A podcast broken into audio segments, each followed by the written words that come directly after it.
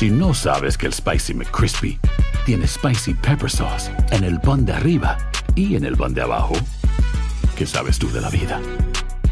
Para, pa, pa, pa. Cassandra Sánchez Navarro junto a Catherine Siachoque y Verónica Bravo en la nueva serie de comedia original de VIX, Consuelo, disponible en la app de VIX ya. Empieza el día con una gran conversación sobre lo que pasa en el mundo y en Estados Unidos. Escucha Univisión Reporta. Reporta. El podcast diario de Univisión Noticias y Euforia, donde hablamos de la política interna estadounidense y de nuestros países de origen, de migración, cultura, economía, todo. Súmate a estas conversaciones auténticamente extraordinarias, auténticamente interesantes y profundas. Soy León Krause y te invito a que escuches Univisión Reporta en Euforia App o en donde sea que escuches podcasts. Hola, soy Jorge Ramos y a continuación escucharás el podcast del Noticiero Univisión. El programa de noticias de mayor impacto en la comunidad hispana de Estados Unidos. Noticias Univisión presenta. Muy buenas noches. Hoy se define qué partido llevará las riendas del Congreso por los próximos dos años. En estas elecciones de medio término se pondrá a prueba la integridad de los comicios y el respeto a la voluntad de los votantes. Acompáñanos en esta cobertura El Poder en Juego.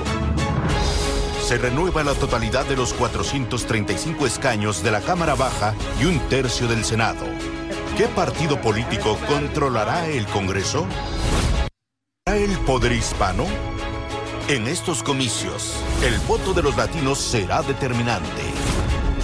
Más de 11 millones de hispanos estaban habilitados para votar a pesar de que en varios estados se promulgaron leyes que restringieron su acceso a las urnas.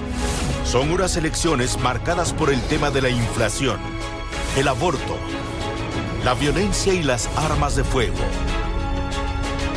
También en juego hoy 36 gobernaciones y 27 secretarías de Estado. El poder en juego. Muy buenas noches y bienvenidos a esta cobertura especial de noticias. Esta es la pregunta, ¿podrán los republicanos arrebatarle el poder a los demócratas en la Cámara de Representantes. La otra pregunta, ¿podrán los demócratas mantener el poder en el Senado? En este momento así está la contienda de la Cámara Baja, donde el ganador busca llegar a los 218 representantes. Recordemos que toda la Cámara de Representantes está en juego esta noche, un total de 435 escaños.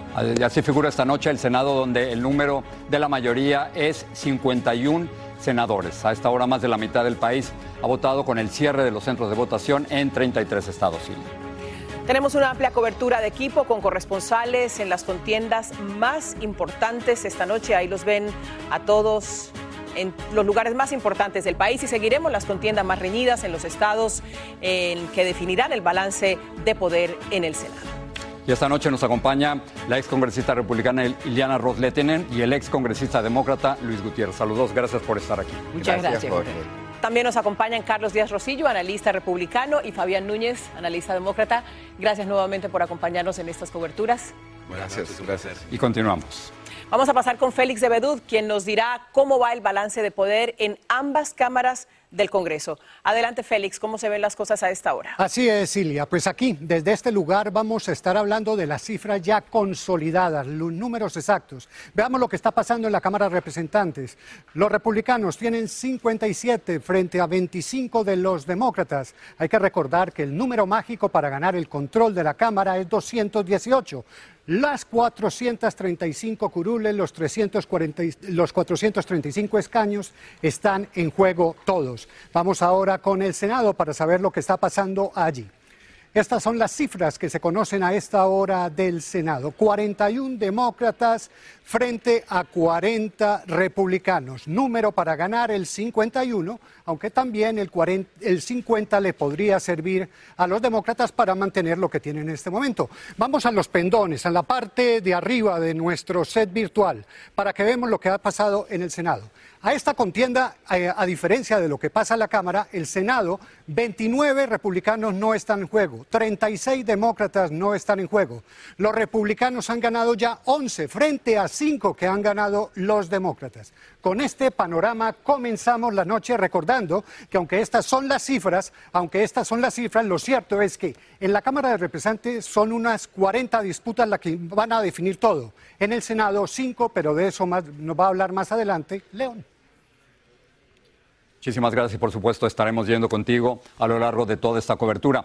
Estamos tratando de entender qué es lo que ocurre aquí en los Estados Unidos y cómo los hispanos estamos yendo de grandes números a poder. Así que además de los tres senadores hispanos que buscan reelegirse esta noche, hay un número récord, esto es importante, de 82 latinos que están buscando escaños en la Cámara de Representantes, Silvia. Entre ellos también hay un número récord de 36 mujeres hispanas. Así que por ahora lo que queremos hacer es proyectar las siguientes victorias del poder latino, lo vamos a hacer durante toda la noche. Y vamos a comenzar con Marco Rubio, el senador por el estado de la Florida. Una fácil victoria, muchos están preguntando si ahora buscará también la candidatura presidencial. Luego se lo preguntamos a Eliana. Vamos a ver ahora a la proyección de Maxwell Alejandro Frost por el Distrito 10 de la Florida. Él es el, la primera persona de la generación Z, es decir, de los que tienen entre 20 y 30 años en este momento, que llega a la Cámara de Representantes. Es demócrata, un gran activista eh, para el, a favor del control de las armas, fue conductor de Uber, se ha hecho un camino impresionante este joven. 25 años y comenzó a los 15 a hacer su campaña política. Mario Díaz Balart, a quien conocemos muy bien en el estado de la Florida, ha, conseguido la reelección en el distrito número 26 de la Florida. Aquí, hasta el momento, no hay absolutamente ninguna sorpresa. María Elvira Salazar por el distrito 27 de la Florida gana el escaño, mantiene el escaño para su segundo periodo en el Congreso. María Elvira es una conocida periodista ¿no? durante muchos años. Carlos Jiménez, a quien se le conoce perfectamente en la ciudad de Miami, ha obtenido su reelección en el Distrito 28 de la Florida y como ven, nos estamos enfatizando en estos momentos en estados donde ya han cerrado las elecciones y por supuesto en el este, la costa este de los Estados Unidos. Ana Paulina Luna por el distrito número 13 de la Florida. Es muy importante porque este es un escaño que le han robado a los demócratas. Este distrito 13 pertenecía a quien se lanzó a la gobernación de la Florida, Charlie Crist. Y la siguiente que tenemos es eh, Darren Soto. Es su tercer mandato elegido en la Cámara de Representantes de los Estados Unidos en el 2016. Darren Soto es abogado y consigue, por supuesto, su reelección. También tenemos algunas proyecciones, Jorge, del Senado. Esto es lo que tenemos hasta el momento. Eh, Charles Schumer de Nueva York fácilmente eh, se reelige en, en, ese estado y es una de las principales voces del Partido Demócrata, una de las más poderosas eh, frente al expresidente Donald Trump. Seguramente escucharemos mucho más de él. También tenemos a Tim Scott, ganador por Carolina del Sur, gana ese escaño. Él pertenece al Partido Republicano. Continuamos con las proyecciones para, para el Senado. Peter Welch, ganador del Partido Demócrata para el, pequeño pero importante e influyente estado de Vermont. Vamos a ver el siguiente, es eh, Ron Paul, que también mantiene su escaño por el Partido Republicano, el estado de Kentucky. Y ahora vamos a pasar al... Y, esto es sumamente interesante, vamos a hablar de lo que ha estado ocurriendo en, el estado de la Florida para hablar de gobernadores. Así es, son 36 gobernadores en total. Ahí vemos al gobernador Ron DeSantis, quien habla esta noche precisamente de su victoria. La libertad para las personas en todo este país y en todo el mundo. Nosotros nos encaramos a la tarea nosotros tomamos la sartén por el mango, nosotros pasamos por la tormenta, pero nosotros nos mantuvimos firmes, nosotros no dimos la espalda. Sabíamos que podíamos seguir adelante y teníamos el valor para ser líderes. Hicimos promesas. Nosotros les prometimos al pueblo de la Florida y nosotros hemos cumplido con nuestras promesas. Bueno, ahí están las palabras del gobernador Ron DeSantis en su discurso, eh, aceptando, por supuesto, reconociendo el triunfo de esta noche, agradeciéndole a su equipo. Queda reelegido para su segundo periodo. Y, y me pregunto, Ileana, si estamos hablando de candidato presidencial Ron DeSantis? Sin duda, yo creo que sí, tiene, tiene un futuro excepcional. Yo sé que hay controversia entre, bueno, si se lleva bien con, con Donald Trump o no, pero yo creo que vemos en esta victoria de nuestro gobernador es que hasta Miami-Dade County lo ganó, Palm Beach lo ganó, como él mismo dijo, y eso es una cosa histórica. Así que es una persona que puede eh, conseguir los votos demócratas, independientes y también muchos votos latinos. Así que tiene un futuro maravilloso y ojalá, y ojalá que aspire porque va a ser un presidente excepcional. Pero lo va a dejar Donald, Donald Trump, eh, Luis Gutiérrez. O sea, dentro del Partido Republicano, ¿se atreve alguien a ir en contra de Donald Trump? Seguro, yo creo que su ambición ah, no tiene límite y tampoco no tiene vergüenza. Empleó una persona, ir al paso, reclutar 40 venezolanos quienes tuvieron que cruzar de Venezuela por esa trayectoria, buscando asilo político en los Estados Unidos, de un régimen comunista dictatorial. ¿Ah? ¿Y qué hizo con esos 40 venezolanos? Se los llevó, ofreciéndole trabajo, engañándolos, para decir, yo soy el gran Santis anti. O sea, él está anti que la gente venga aquí a buscar asilo político. ¿Ah? A, los cubanos le dice eso también. Por le dice eso a los nicaragüenses. Me pregunto, porque como es el gran campeón de la democracia, ¿cómo tomó a 40 personas, niños, y le hizo, se burló del sistema, se rió para alcanzar y decir, yo soy el más grande anti-inmigrante en el mundo? Dos puntos de vista distintos, sí. Ahora, Fabián, ¿qué crees que le faltó a, Charlie Crist en la Florida? Bueno, la verdad de las cosas es que la Florida eh, se ha estado cambiando. Eh, los republicanos han fortalecido mucho en este estado. En la última elección presidencial, sabemos, Donald Trump ganó uh, County Dade, uh, Miami-Dade County. Uh, eh, incluso cuando Hillary se postuló a la presidencia, Hillary ganó Miami-Dade County por casi el 70% del voto, 68% del voto, y ahora lo estamos perdiendo.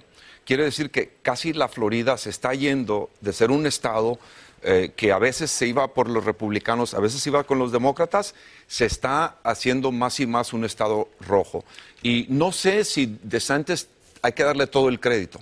Ah, yo pienso que mucho de esto tiene que ver con la política, mucho de esto tiene que ver con la economía y más que nada eh, el tema de la inflación, yo pienso que tuvo un impacto tremendo en, la Florida y por eso muchos republicanos están ganando adeptos. Eh, Carlos, por acá dice Ileana que quizás Ron DeSantis se lance a la presidencia, pero también todavía estamos esperando escuchar del expresidente Donald Trump o el uno o el otro o los dos, ¿qué va a pasar? Yo creo que la gran ventaja que tienen los republicanos es que sea quien sea el candidato, va a ser un candidato excepcional. Sea Donald Trump, que creo que va a ser el candidato, sea el gobernador de Santos, que ha demostrado esta noche que es el mejor gobernador de los Estados Unidos, que arrasó no solamente en el, estado, sino como dijo Ileana, en el condado Miami-Dade por más de 10 puntos, más de 80 mil votos, cosa que no se veía en 20 años. Así que sea quien sea el candidato republicano, creo que vamos a presentar una boleta muy fuerte para las elecciones del 24 porque estamos viendo dos años y para entonces serán cuatro años de, de políticas fallidas de los demócratas. Muy bien. En, un momento regresamos con todos ustedes. Sé que quedan muchas preguntas ahí volando. A lo largo de la noche va a estar con nosotros León Krause para poner este balance de poder. Actualmente, por supuesto, eh, los demócratas tienen la Casa Blanca y tienen ambas cámaras del Congreso, pero después de esta noche o quizás muy temprano, este miércoles, las cosas pudieran cambiar. León, ¿qué es lo que tienes?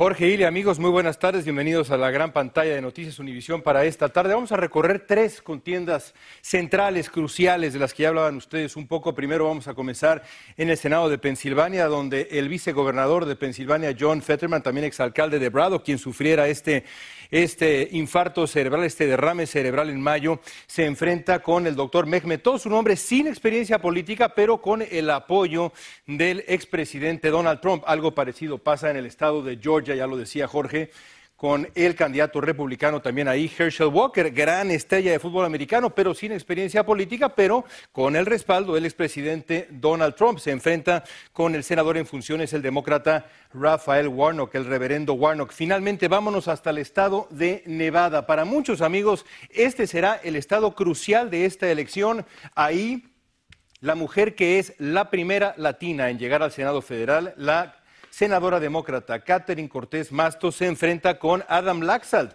el republicano Adam Laxalt, que es heredero de una dinastía política. Su uh, abuelo fue senador y gobernador por, uh, por Nevada, exfiscal general de, de Nevada. Es también una de las principales figuras de los negacionistas electorales. Laxalt encabezó la campaña de Donald Trump en Nevada en el 2020 y fue una de las principales voces en rechazar el triunfo legítimo y democrático del presidente Biden en 2020. Ahí están estos tres estados, Nevada, Georgia y Pensilvania, cruciales esta noche.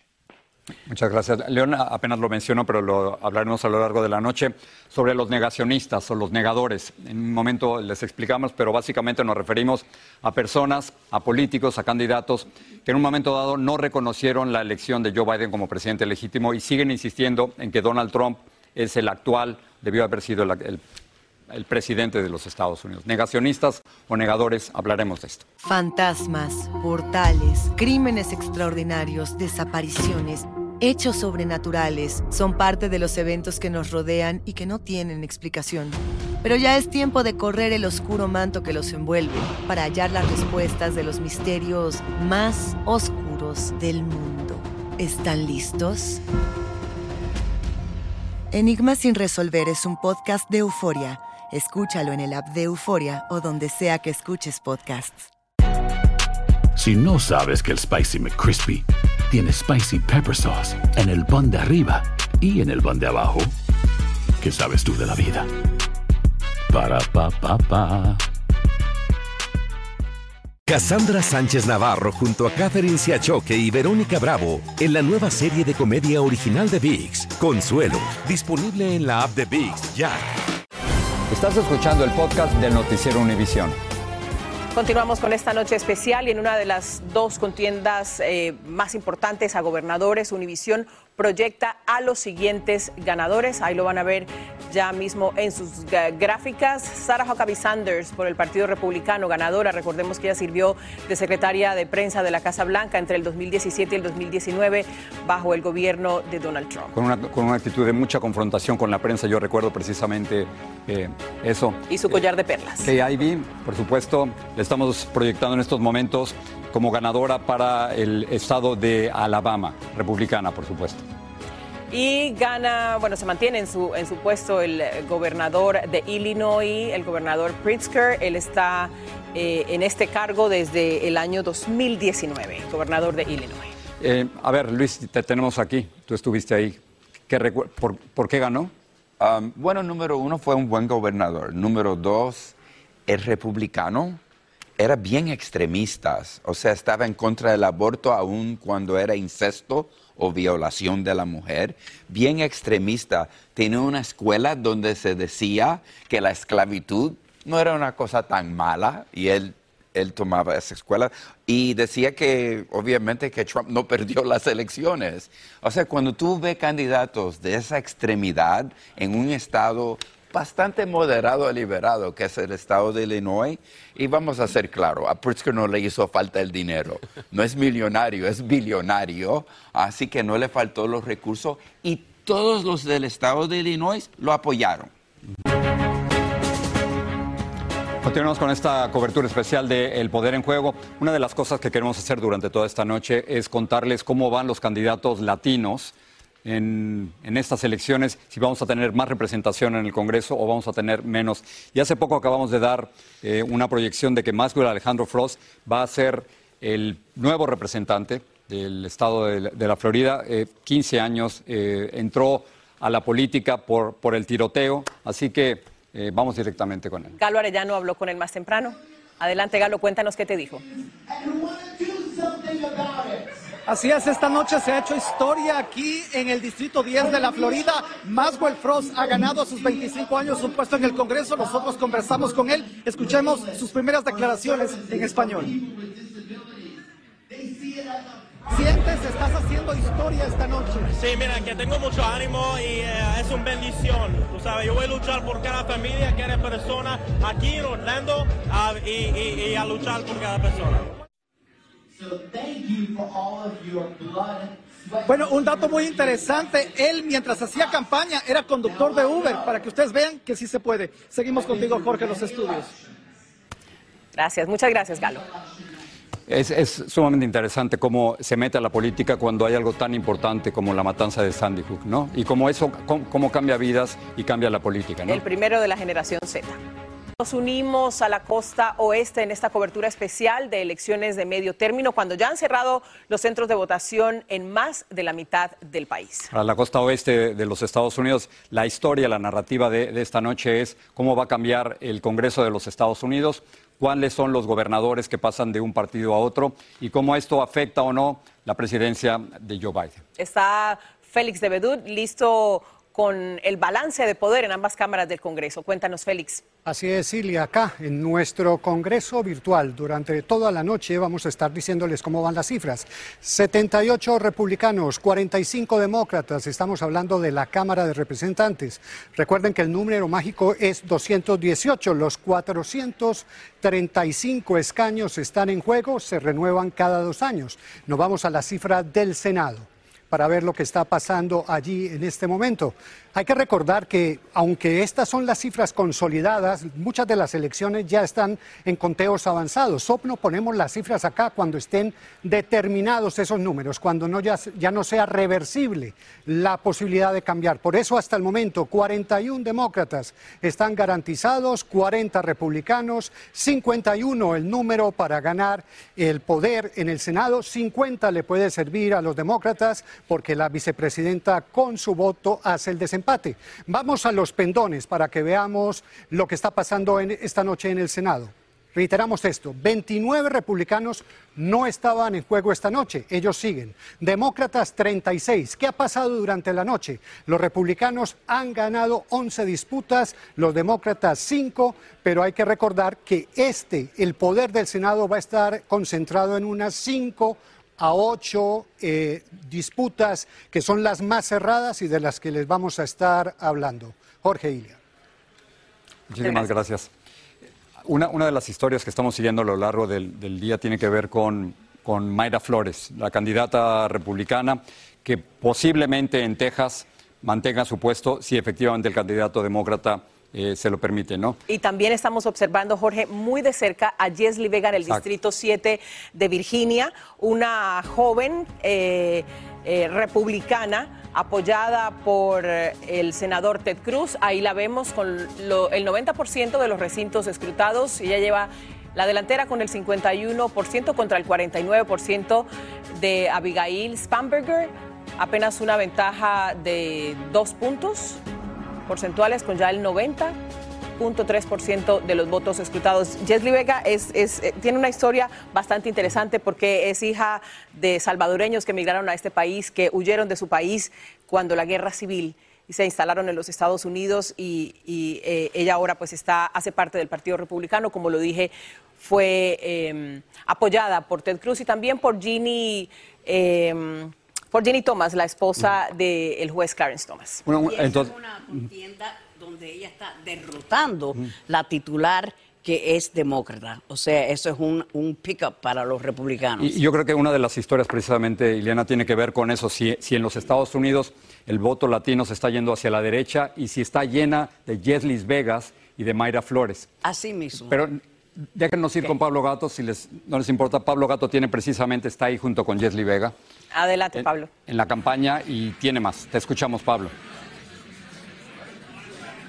Muy buenas noches. En efecto, la contienda no puede estar más disputada. Estamos en 2-3% de diferencia entre las dos contendientes y esto es una diferencia básicamente técnica, así que habrá que ver cuando se cierren los últimos colegios electorales qué es lo que está pasando. Muy disputada y también una campaña donde se ha gastado mucho dinero. Pero para ubicar a nuestros televidentes, estamos en el distrito 7 de Virginia, que básicamente está en el perímetro todavía del área metropolitana de Washington. Y esto es importante porque hay muchos centroamericanos en el área metropolitana de Washington y concretamente es la comunidad salvadoreña más grande. Y esto es importante de nuevo porque una de las candidatas, la republicana que ya han mencionado, Jesly Vega, es de origen salvadoreño. Nació en Houston de padres salvadoreños que huían de la guerra eh, civil en su país, se crió aquí en Virginia y básicamente ha sido apoyada por el presidente Trump y ha insistido mucho en los puntos eh, tradicionales republicanos, como por ejemplo criticar el tema de la inflación, criticar el tema de la delincuencia. Jesli eh, Vega fue, de hecho, agente de la policía de la ciudad de Alexandria y también agente del condado del sheriff del condado de aquí, de Prince William, por lo tanto tiene un apego especial a ese tema y también eh, ha criticado eh, mucho todo el tema de la inmigración y de los autobuses que están llegando aquí a Washington. Por otra parte, su oponente es Abigail Spenberger que básicamente ya es una congresista, es una persona con bastante experiencia y fue agente de la CIA, pero sigue muy apretado apenas dos puntos entre los dos. Muchas gracias, gracias Pablo por esa información y vamos a tener un poquito de conversación con nuestros panelistas. Liliana, quisiera preguntarte la importancia de este Distrito 7 y cómo eh, marca lo que podría ocurrir esta noche el hecho de que haya ganado Jesly Vega. Bueno, yo felicito a mi partido, al Partido Republicano, porque han hecho lo que no estaban haciendo antes, reclutando los candidatos hispanos, haciéndole todo tipo de, ayuda de cómo hacer una campaña, eh, lo estaban ayudando eh, también económicamente, buscándole cómo pueden eh, triunfar en sus primarias y después en las generales. Y por eso estamos viendo que los hispanos ven en el Partido Republicano un partido que no le va a, aumentar los impuestos, no va, a gastar todos estos eh, proyectos de, presidente Biden, que cada semana era trillones y billones, ni sé cómo se dicen en español, eran números tan grandes que nadie podía decir. Y, las personas decían, bueno, ¿y cómo mi vida ha mejorado después de tantos de estos proyectos que gastan todo el dinero que no tenemos con la inflación tan fuera de control, la gasolina tan alta y los hispanos que quieren ser pequeños comerciantes, que quieren lo mejor para su familia, igual que todas las familias, se están diciendo, este partido republicano yo creo que está más en línea con mi filosofía. Así que yo sé que están hablando estaciones de, de inmigración y que, y que, como estaba diciendo Luis, eh, en una manera eh, negativa de los republicanos y, su actitud sobre migración. Pero yo, para muchos latinos eh, están viendo que esta importancia de, de inmigrantes le están quitando recursos a ellos y ellos están preocupados por las drogas que están entrando, por los problemas en, las escuelas. Así que son hispanos conservadores que están rechazando la filosofía liberal de los demócratas. Tenemos un futuro muy grande en esos hispanos. Luis, quizás em, el Partido Demócrata se quedó un poco atrás en la reconexión o en la conexión con el electorado hispano.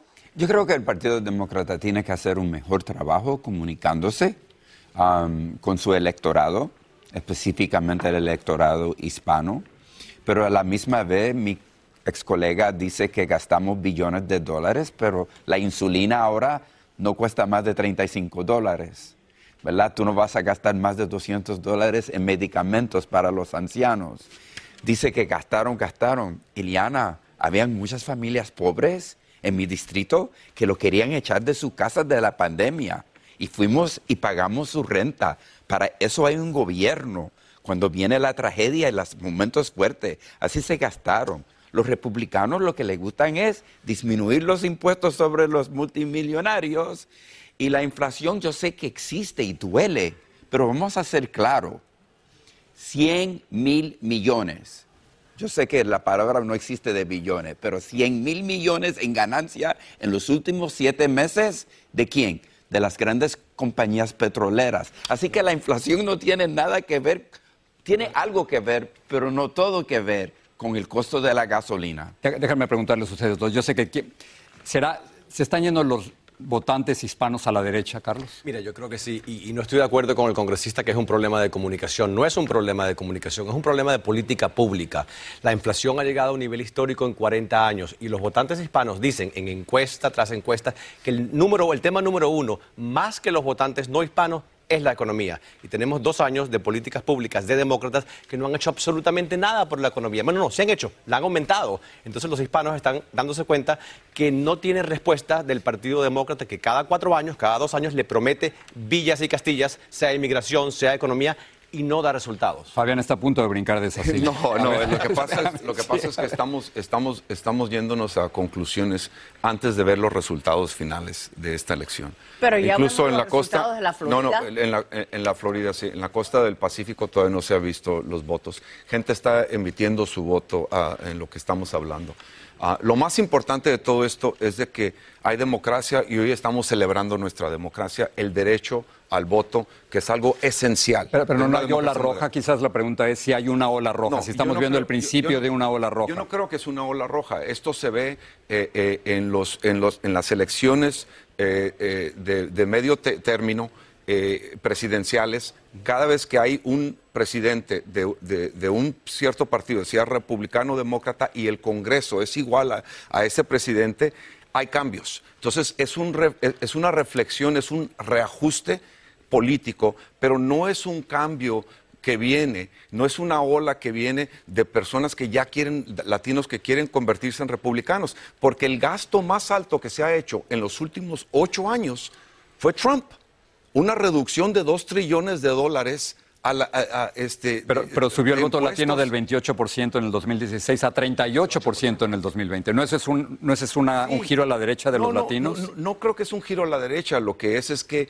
los latinos, lo que quieren los latinos es una mejor economía. Lo que quieren los latinos es fortalecer la clase media y es vivir una vida mejor. Entonces, como los republicanos hablan más que los demócratas sobre los temas económicos y los demócratas hablan más de los temas sociales, más latinos se han apegado más al Partido Republicano. Pero, pero el 60% de los latinos a lo largo y ancho del país siguen apoyando a los Les, les demócratas. prometo que regresamos a esto. No, no, se, me, no se me vayan.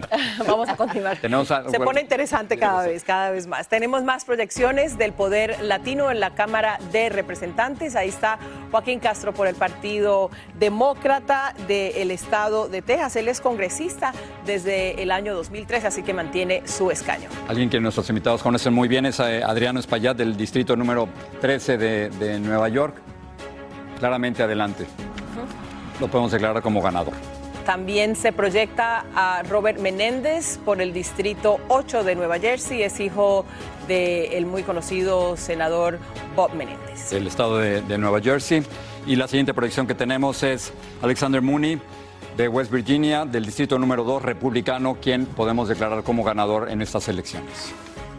Muy bien, vamos a, ver cómo están las cosas en el balance de poder y sobre todo en los estados más importantes, los estados que hoy se consideran clave, donde están también los latinos y el poder de los latinos. A ver, eh, León, cómo vemos este mapa de los hispanos en el balance de poder. Pues en efecto, Ili, amigos, estamos siguiendo el poder latino. Vamos a dar un poco de contexto con algunas cifras. Hay, como sabemos, 435 representantes en la Cámara de Representantes. Nunca hemos tenido más de 40 representantes los latinos. Hoy podríamos llegar a 45. Eso sería básicamente el 10% de la Cámara de Representantes, todavía muy por debajo del 20% que por representación, digamos, poblacional nos correspondería. Pero ahí vamos avanzando y vamos a llevar el marcador justamente, justamente aquí. Vamos a sumar algunos eh, de los candidatos que han ganado en los últimos momentos. Ya decían ustedes, Bob Menéndez Jr. del Partido ah, Demócrata. Nicole Maliotakis del Partido Republicano allá en eh, Nueva York. Y también eh, está eh, Alexandria Ocasio Cortés, quien también ya gana, así que podemos en este momento sumar tres representantes más latinos, acercándonos poco a poco al número mágico de 40-41, que es lo que estamos buscando para celebrar francamente que el poder latino en Estados Unidos sigue creciendo en la Cámara de Representantes por lo pronto. Regreso con ustedes. A ver, León, ayúdanos a entender el número. Actualmente hay 38 congresistas latinos Así es. en la Cámara de Representantes y de acuerdo con Aleo, son las, las proyecciones que nos estás diciendo, hoy pudiéramos llegar a 45. Pero si somos el 20% de la población, deberíamos tener 87 congresistas, no 45. ¿Qué nos falta? Pues eh, yo espero que, eh, falte tiempo, Jorge, nada más. Sea cuestión de tiempo. Eh, hace falta también liderazgo, algo de autocrítica, información quizá, pero por lo pronto vamos subiendo, por lo menos en la Cámara de Representantes, porque el Senado, Jorge, es una historia muy distinta. Ahí sí creo que nos falta camino por recorrer, pero no cabe duda que si rompemos el récord de los 40 y llegamos, por ejemplo, a esos 45, será motivo para celebrar, sin importar de qué lado, evidentemente. Representación latina, representación nuestra es lo importante. Los temas que necesitas saber para empezar el día. Las noticias que más cuentan. Escucha Univisión Reporta. Univisión Reporta. Un podcast de análisis exhaustivo, en el que le damos voz a expertos y protagonistas de temas internacionales y nacionales para comprender mejor los hechos que están haciendo historia. Soy León Krause y te invito a escuchar Univisión Reporta de lunes a viernes por Euforia App o donde sea que tú escuches tus podcasts.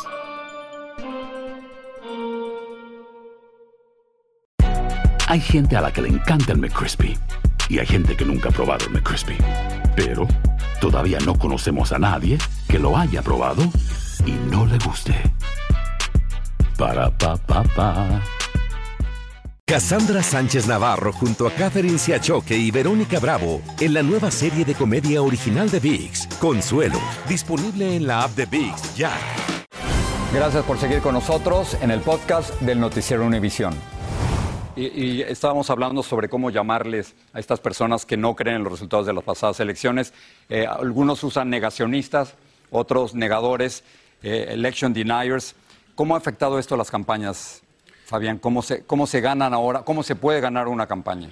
Es que no, es justo que la desinformación eh, tenga un papel tan central en nuestras elecciones.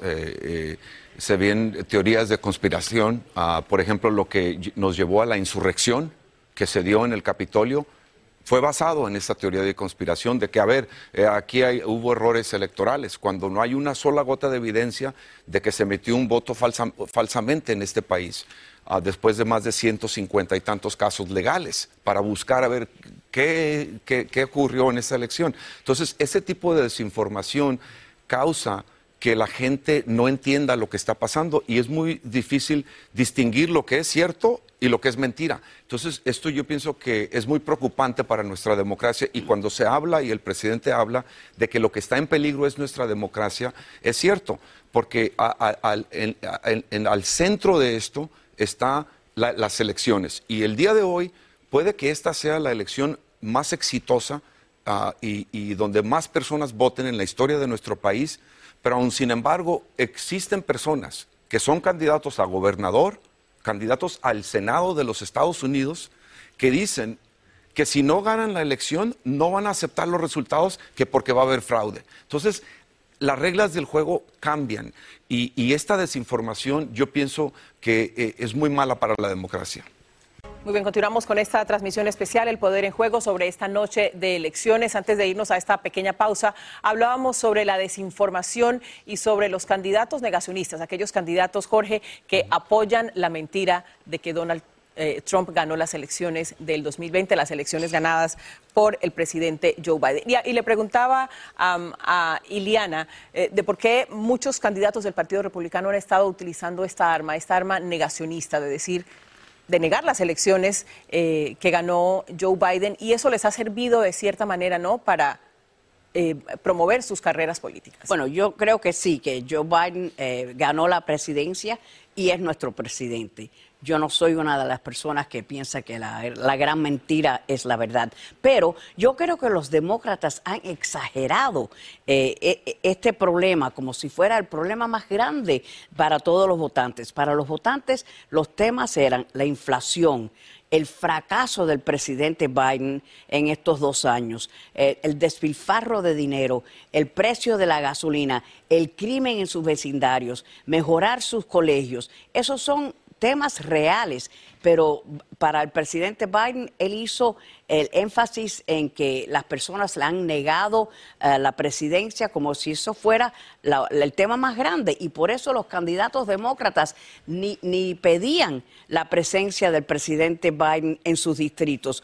Había muy pocos que querían a Biden. Es una persona que todavía no está confrontando la realidad económica que están enfrentando nuestras familias. Luis, ¿tú crees que ha afectado? Mira, Estoy en desacuerdo. Yo creo que lo fundamental es la democracia. Y cuando tú mientes sobre las elecciones y la mayoría de tu partido cree, no como tú, que las elecciones fueron fraudulentas, eso debilita. Están usurpando, están debilitando la democracia. ¿Qué quieres, Iliana? ¿Un régimen dictatorial? Donde la persona simplemente dice, no tuve la mayoría de los votos, pero gané porque eso es lo que está en juego, Iliana. Quizá quieres empatizar la inflación, eso va o viene, pero lo que nos sostiene es la democracia. Y si tú continúas diciendo que las elecciones son fraudulentas, que fueron usurpadas, ¿cuál es la alternativa? La alternativa es la insurrección. Entonces, la gente que cree en eso dicen, yo tengo el derecho de tomar armas, ¿verdad? Y tomar la democracia por fuerza. Mire, esa fue la misma teoría de Hitler. Esa ha sido la misma teoría de todos. Iliana, sí, ha sido la teoría de todos los dictadores. Siempre lo que hacen es, los medios de comunicación nos dicen la verdad, la enseñanza pública es fraudulenta y las elecciones no sirven. Por lo tanto, ponme a mí como dictador Donald Trump te voy del a dar, país. Te voy a dar un Xanax para que te calme. Ahora los yo no republicanos necesito son un Xanax. Iliana. Dios Tú mío, lo que necesitas es una pastilla para despertarte y ver la No, realidad La del realidad país. es que vamos a tener los republicanos una noche muy buena porque estamos enfocando en la economía, el crimen, la crisis en la frontera.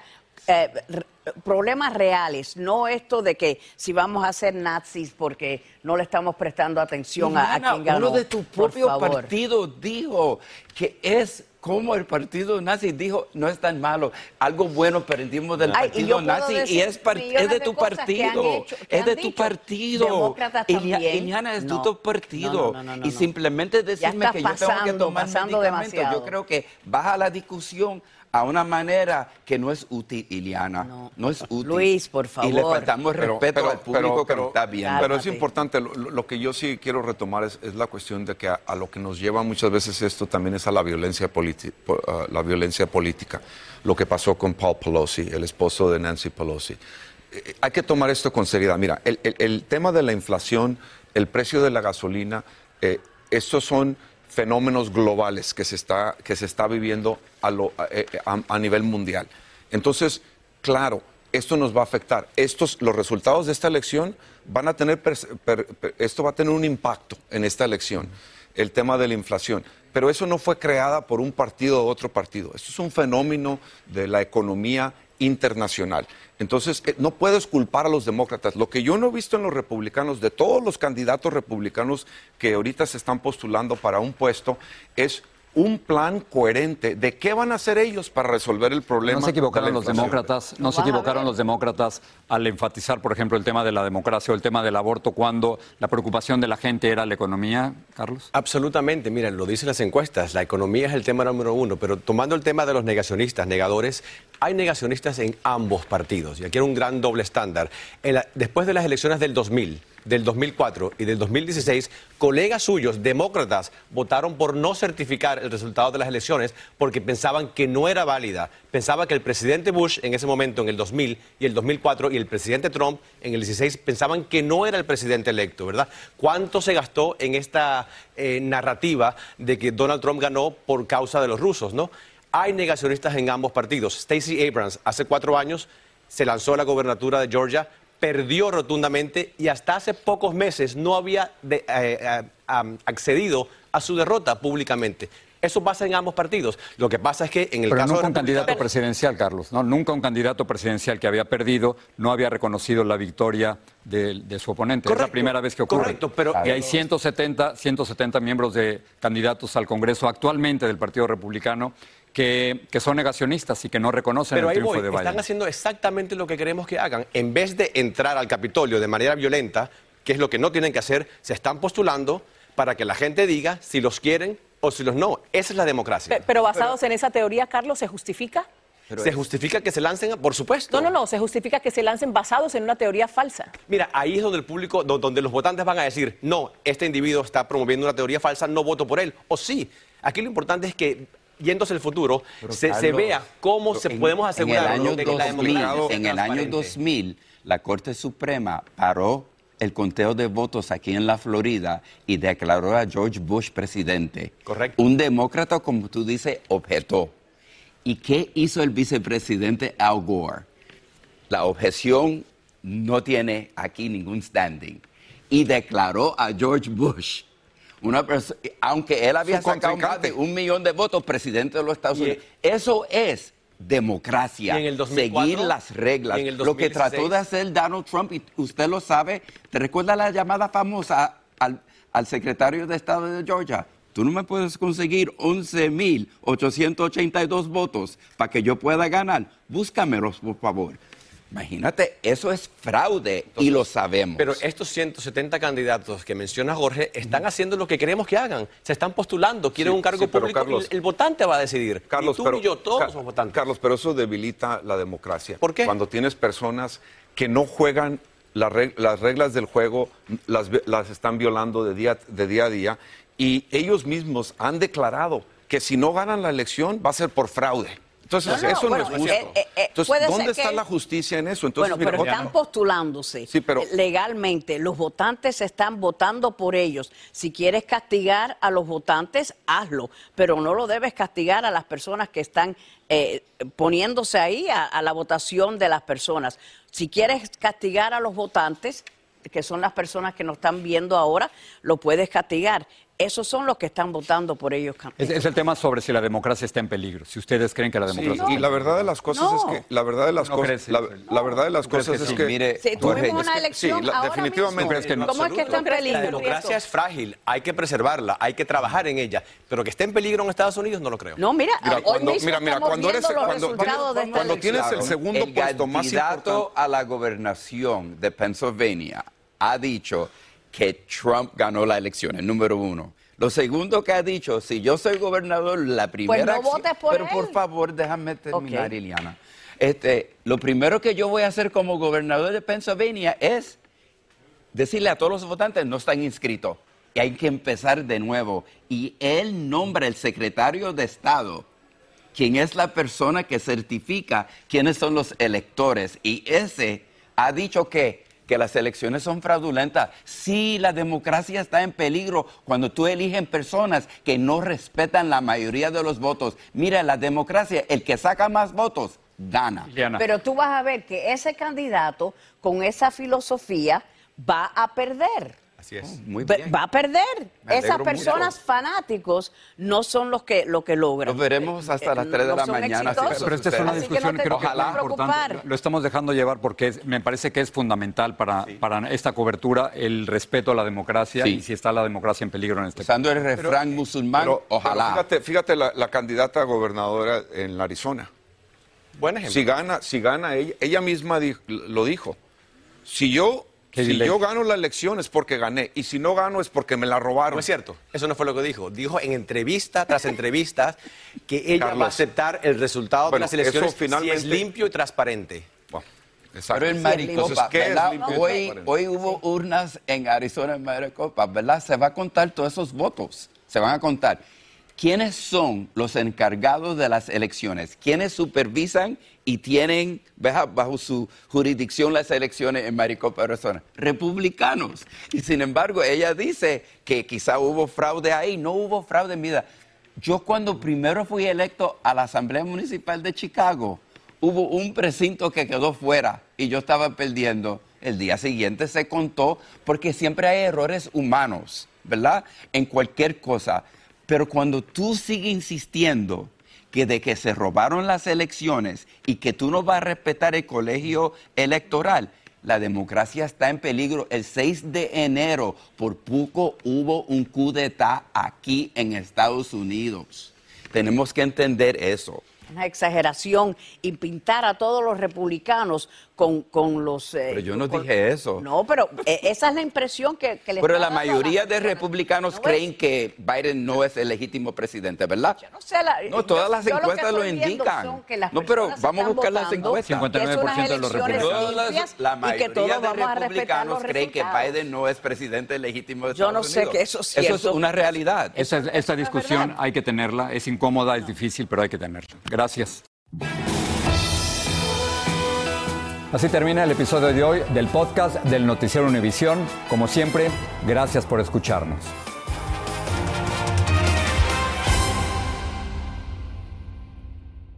Fantasmas, desapariciones, asesinos seriales, hechos sobrenaturales son parte de los eventos que nos rodean y que no tienen explicación. Enigmas sin resolver, junto a expertos, testigos y especialistas, en una profunda investigación para resolver los misterios más oscuros del mundo. Enigmas sin resolver es un podcast de euforia. Escúchalo en el app de Euforia o donde sea que escuches podcasts. Hay gente a la que le encanta el McCrispy y hay gente que nunca ha probado el McCrispy. Pero todavía no conocemos a nadie que lo haya probado y no le guste. Para pa pa pa. Cassandra Sánchez Navarro junto a Catherine Siachoque y Verónica Bravo en la nueva serie de comedia original de VIX, Consuelo, disponible en la app de VIX ya.